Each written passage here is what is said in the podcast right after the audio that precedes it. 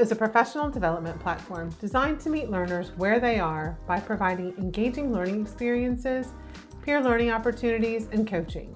We don't just teach you new concepts, we help you apply those concepts in your day to day work life. Welcome to CAVU's 16th Minute Podcast. I'm Rebecca Dobrinsky, the product owner for CAVU's content team and host of the 16th Minute.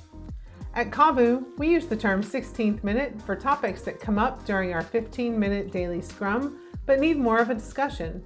It's a great way to let your team know that you need a bit more clarification on something you're working on or simply need some time to talk through an idea. Let's get this episode 16th minute started. Today we're welcoming CAVU CEO Chris Sims. Our topic today is single serving Scrum, or Scrum for One, and how to get work done faster when you're on a team of one. Chris is the CEO and co founder of CAVU and a co founder of Sagayo Studios. And as one of 18 Scrum Fellows in the world, Chris has supported and led agile transformations in a variety of organizations, ranging from small startups to some of the world's largest Fortune 100 companies. Hey, everybody. Today we're welcoming Chris Sims back to the 16th minute. We're going to talk about scrumming with a team of one? We do get these questions quite a bit as far as really small teams or a team that is just a single person because it's a really small organization. So join me in welcoming Chris back. Hey, Chris. Hey, Rebecca, and glad to be back on the 16th minute. So, Scrum, tiny Scrum, personal Scrum, Scrum for one, single serving Scrum is one I heard very recently. Um, it's some fascinating concepts. And I've actually run into it a lot in my training. Uh, due to the nature of the training that we do, we get a lot of people that are coming in and maybe they're in between jobs, they're looking for the next job, they're coming from a career that doesn't have Scrum teams, doesn't have the concept of Scrum in them. And so they don't have a lot, they want to know how the heck can I get started? And I was teaching a class actually very recently, and this came up a lot where I think there was not a single person in the class that had ever worked in a professional development setting or a setting that would have had anyone using Scrum of any kind. And they want to know how they're going to get the experience. Now, I've always talked about Scrum in your life. Uh, Kim Antella, one of my really good friends and mentors, she talks about using Scrum to plan your family vacation or plan your family life. And I think that's a really important tool because a really important concept that translates into this concept of Scrum for One. And we're not the first person to ever talk about it. There are some people that have definitely looked into it before and talked a little bit about it, but it's not a lot of people. Partly because scrumming with one person is difficult because you have a scrum master, a product owner, and developer, and you have someone that's having to do all three roles. And that can be a little bit weird and a little bit contrived. So and we'll, we'll get in. I know you got some more questions along these lines, but something to consider is that Scrum as a framework is a framework that allows you to prioritize work, get more accomplished, and create more value by focusing on the right things.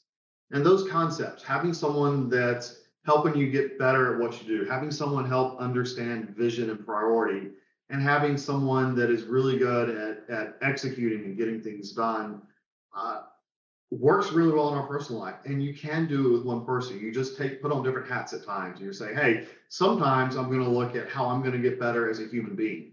And i put on my scrum master hat and i evaluate the work that i'm doing and how i'm getting it done and is there a way that my process can get better? Do different tools different training those kinds of things.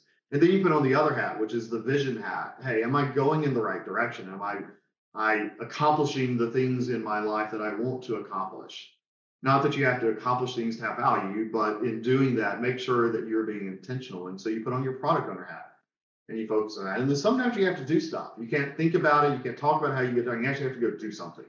And so we put on our developer hat and we go execute on it. So the concepts of Scrum work really, really well in your personal life. They do have to be adapted though. Yeah, I remember we did the uh, vacation planning exercise in my Scrum boot camp. So that was a, a really good way to, I think, internalize the example. So it's a little more relatable when you're planning an outing or planning an evening out or planning a vacation. So you can see in your real life this the adaptations and how Scrum can help. And like I said, I do really I like that. We we hear we hear of a lot of people. Uh, you know, Kelly and Scrum saving her marriage, which is always one of our favorite stories.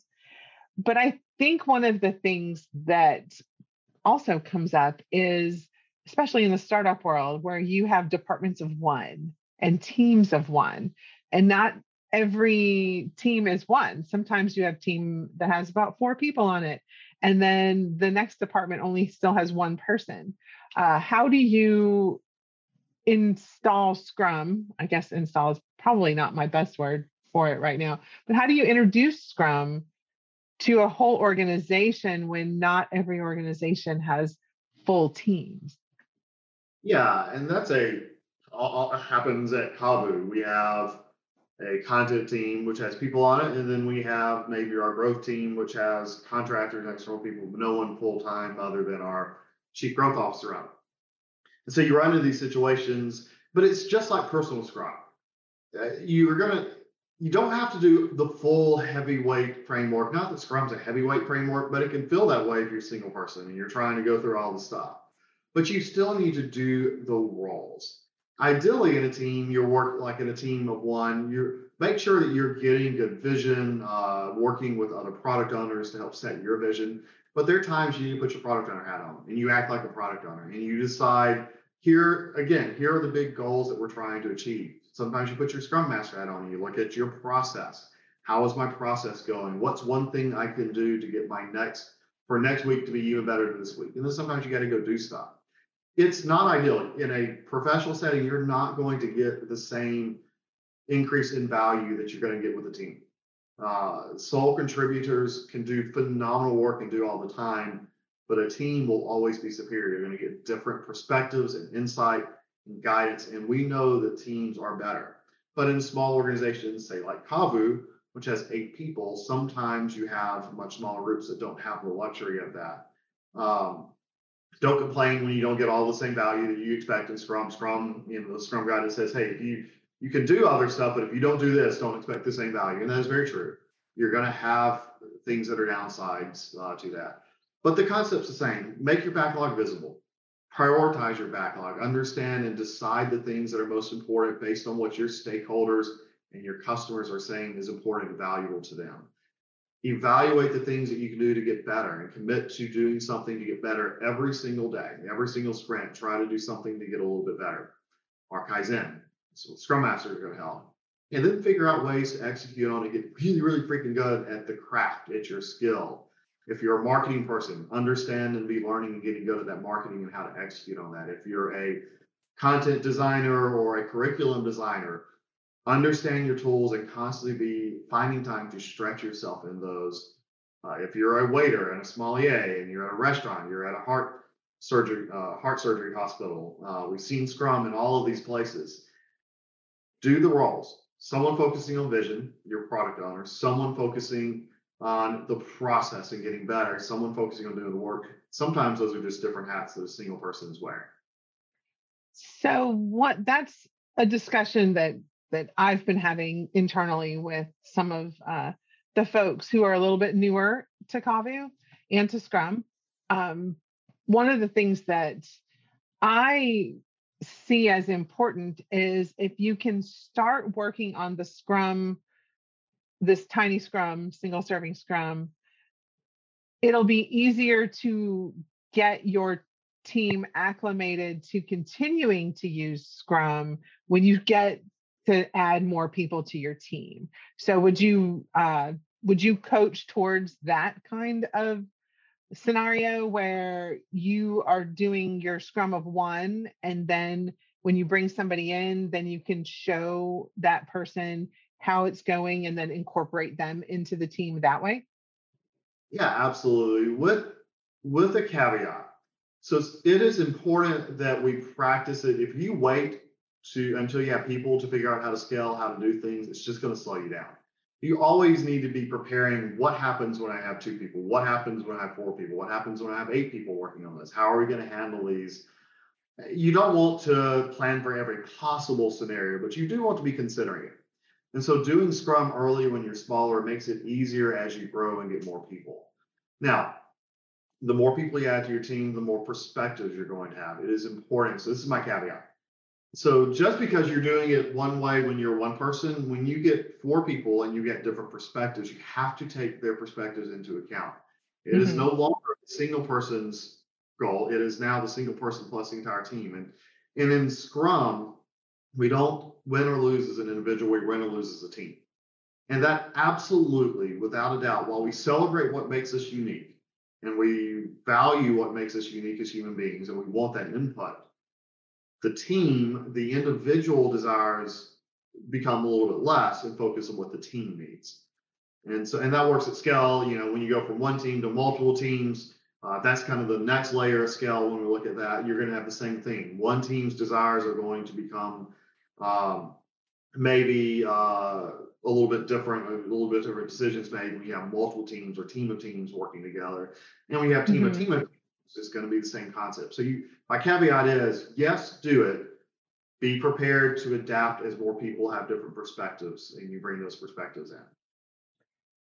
So when you're going from a scrum of one into, let's say, you have an operations person and they hire someone to work whatever we'll call it bookkeeping uh, for lack of a an, a thing do you think or would you coach i shouldn't say do you think would you coach that the original person becomes the product owner Ooh, that's so no, not necessarily. Maybe. Okay. But I'll give the product on product manager, project manager answer. It depends.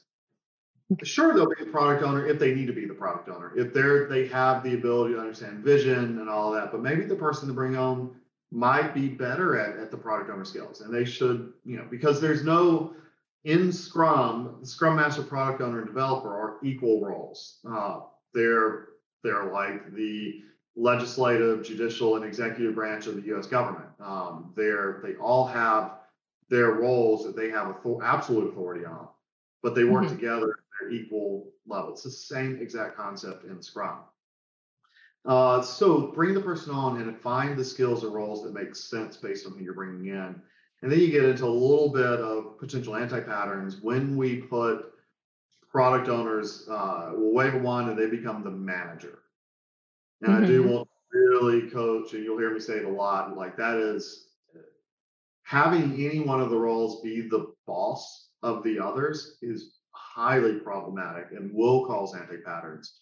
In Scrum and really effective organizations, I like to bring the personnel management, not the getting stuff done, not the telling what people what to do. We don't need to do that anymore. We don't have to tell people what to go do. We point them in the direction we need them to go, and we let smart people get there but the leadership, the career development, the raises, the counseling, uh, things that can't happen, things ideally we can have some of that happen inside the team.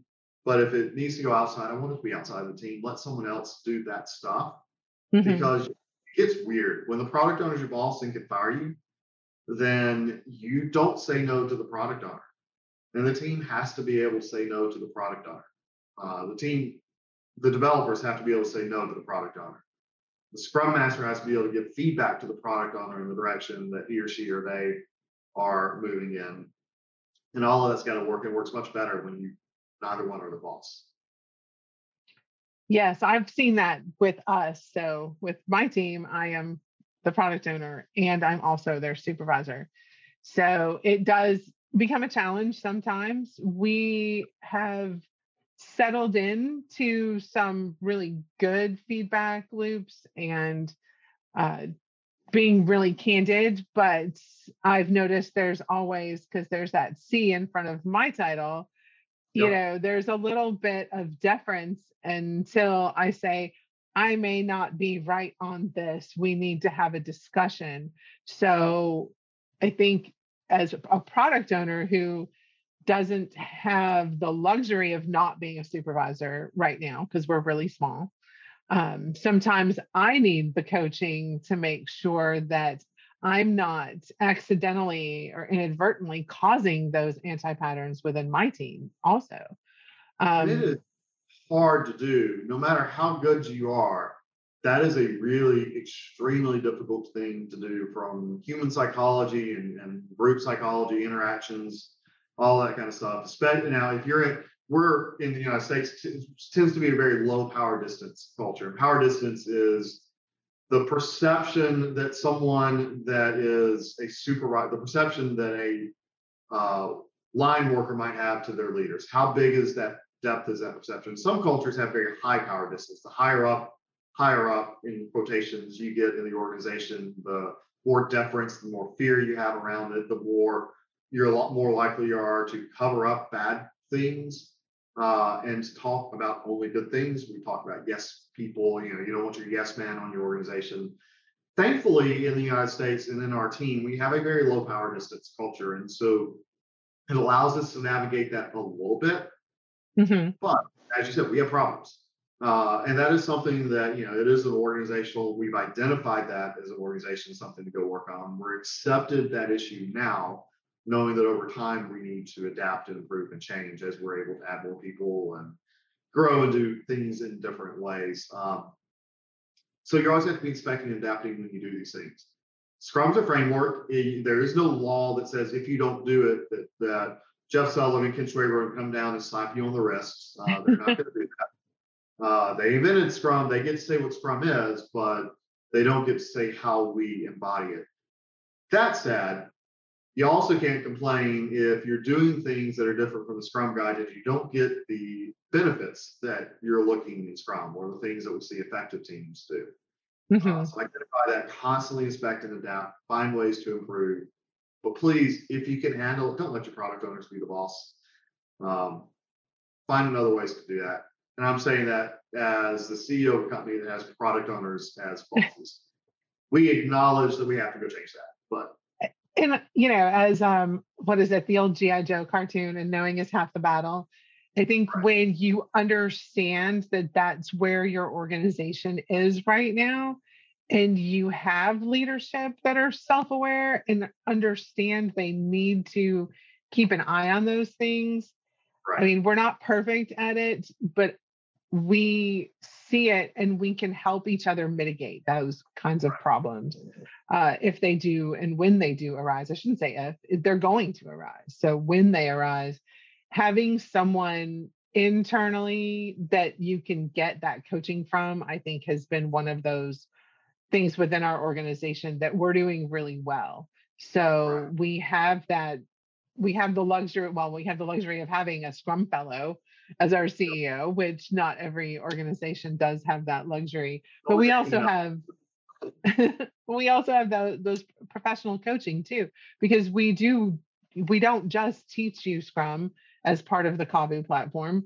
We coach you in it and help you apply it. So we have that depth inside that uh, we definitely take advantage of.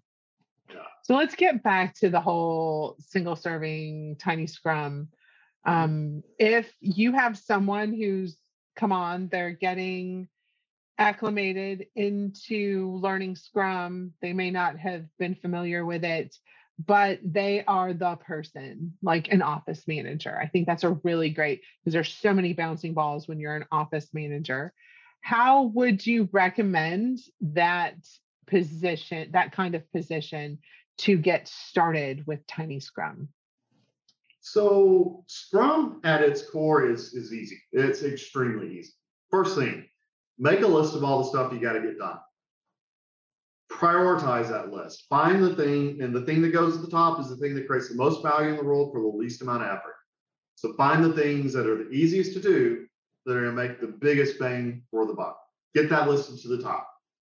Once you have that prioritized list, then pick a day that you're going to start and work in a five business day or one week cycle. So start on, let's say you're going to start on Wednesday because Wednesdays are great days to start things like this. Uh, so Wednesday we come in, all right, here's my list of everything that I'm doing. I'm going to pick the top two, three, or five things that I'm going to get done over the next five days, or 10 or 20, whatever your your backlog is like. Just pick the things and you are committing to getting that done. You're not going to bring other things in until all that work is done. That is the focus that you're doing. You might want to set some time aside for interrupts, but make that list, pick a day, pick the top few things that you want to get done, and then do them. At the very every single day of that sprint, just make sure you're on track. Go look at the list that you committed to, and are you still getting it done? Make sure and make small changes to the schedule and adjust it if you need to. When you get to the very end of that five day period, back on the next Tuesday or Wednesday, um, get some people who are, hey, here's what I did. Do you have any feedback for me? How can I get better? Here's what I'm planning on doing next. Get feedback from other people in your office uh, so you know that you're building in the right direction. Reprioritize that backlog of everything you have listed. Take a few minutes to look at what you did and find one thing that you want to do to get better. Maybe it's one skill you want to learn. Maybe it's one uh, different way of sorting your files or structuring the office or coming in at different times or giving keys out. Find one thing that you want to do to get better. That goes at the top of your list.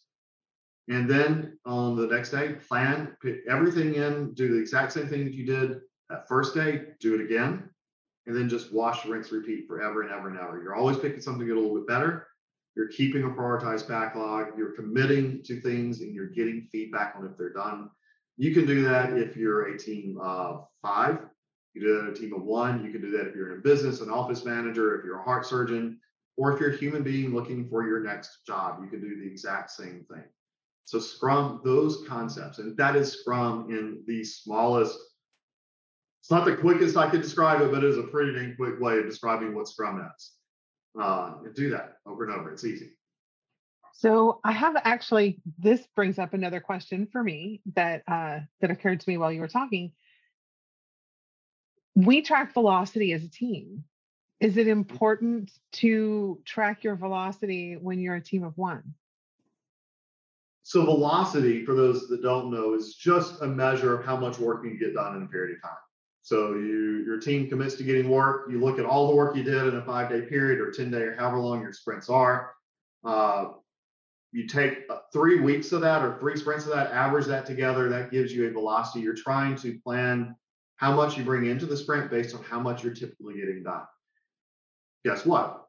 As a human being, you need to be very sensitive. You need to care about yourself and you need to look at the typical amount of work you can get done. And if you overcommit to it, you're going to be working long, miserable hours. You're going to hate your life, get sad, get sick, get depressed, all that kind of stuff the sustainable pace using yesterday's weather or velocity is the way to kind of get through that. So absolutely scrum for one, measure your velocity. The way you do that, you can do it really easy. If it's just one person, don't even worry about estimating. How many tasks can you get done in a week? Do I get five? Got it 10? Got 20? And use just a simple count. Uh, there's enough, there's some science out there that says typically even just counts are fine If you want to get really good, estimate. Go through and use Fibonacci uh, sequence and just assign everything a relative size. That's really easy. So like it's a one, that's going to be harder. It's a five, that's going to be really, really hard. So it's a 21. And then add all those points up at the end of every sprint, see how much you're getting done. Take the last three, divide that by three to get the average. And then that's typically what you're going to be able to get done. If you're doing the other part, which is Kaizen, you will see that velocity improve over time as well with Scrum really helps with that. I think it's also a really good way to say no. I think tracking your velocity is a way to explain to someone that, okay, yes, I know this is important. I won't fit in my interrupt buffer mm-hmm. is do I need to drop something else or can this wait till Tuesday or something like that? And I think we get caught up, especially in teams of one who want to get a bunch of stuff done and know they have a lot of things to do, feel like they can't always say no. How do you feel about the concept of velocity to help somebody be able to say no? Yeah, velocity, it helps if you add the interrupt buffer to it. And the interrupt buffer is you take your typical velocity, you just set a percentage aside to be interrupted. So let's say, and I always use example, let's say you have uh, a thousand dollars in the bank and you're going to go on a weekend trip. If you spend a thousand dollars on Friday and everything's booked, you have all the tickets for everything you want to do, you spent all of your money, and then on Saturday you see a really, really cool show that you want to go to, you spent all your money. You can no longer afford to go to that show. And that's a problem. What the interrupt buffer says, I, I have $1,000 in the bank. I'm going to spend $900. or $800. And you know, I'm going to spend $800 and leave $200 in there. And so when that really cool show comes up on a Saturday of your long weekend, then you got money to go to. You could decide to bring that in. So the interrupt buffer is set your get your velocity, and then set some of it aside for those things that you're going to want to say yes to, the things that could create value. Now, ideally, what you're going to say is that's a great idea. Can I add that to my backlog and get to it next week in my next sprint? And if you're on one week sprints, more than likely the answer is almost always yes.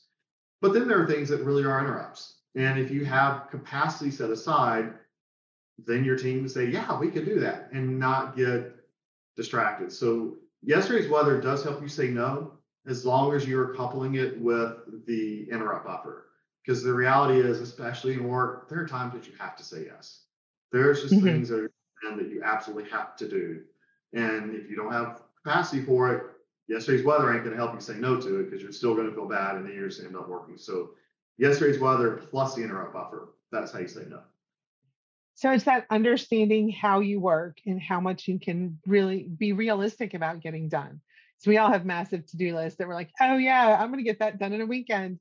And then you wake up Monday morning going, yeah, I didn't paint the house this weekend because I really didn't think it was that big of a deal, you know? So um, I think it's a really good way for us to to kind of track some data on how we work so we can actually work better and do more and make that meaningful impact in our organizations. Yep, absolutely. It's good insight.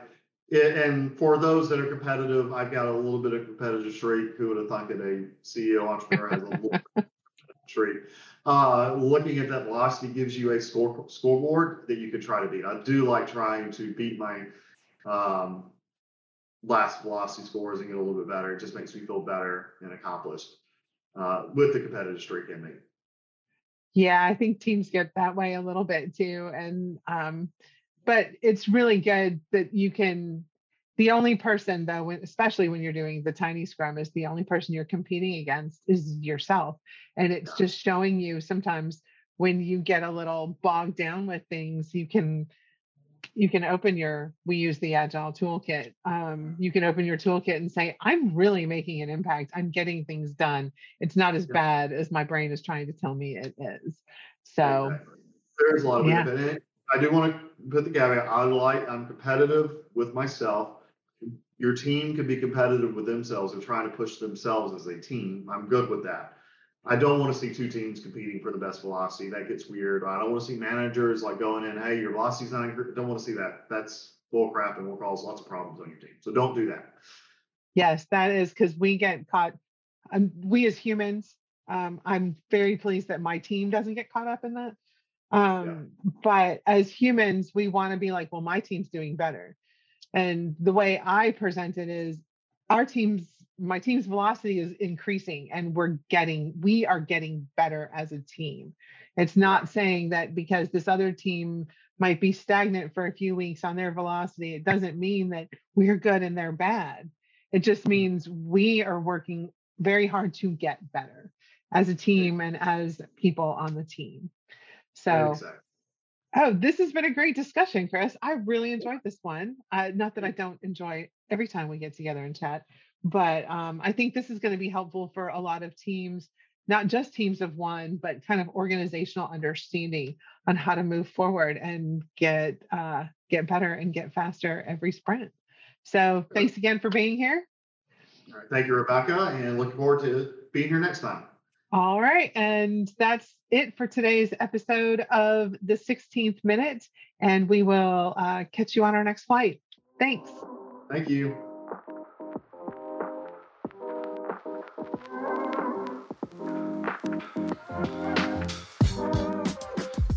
The 16th Minute is brought to you by our sponsor, Sagayo.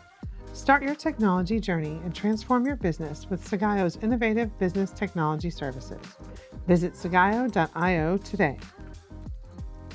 This episode of the CAVU 16th Minute is brought to you by CAVU Benefit Corporation. The 16th Minute is hosted by Rebecca Dobrinsky and is produced by Melissa Blanchard. Audio production is done by Sam Dunn.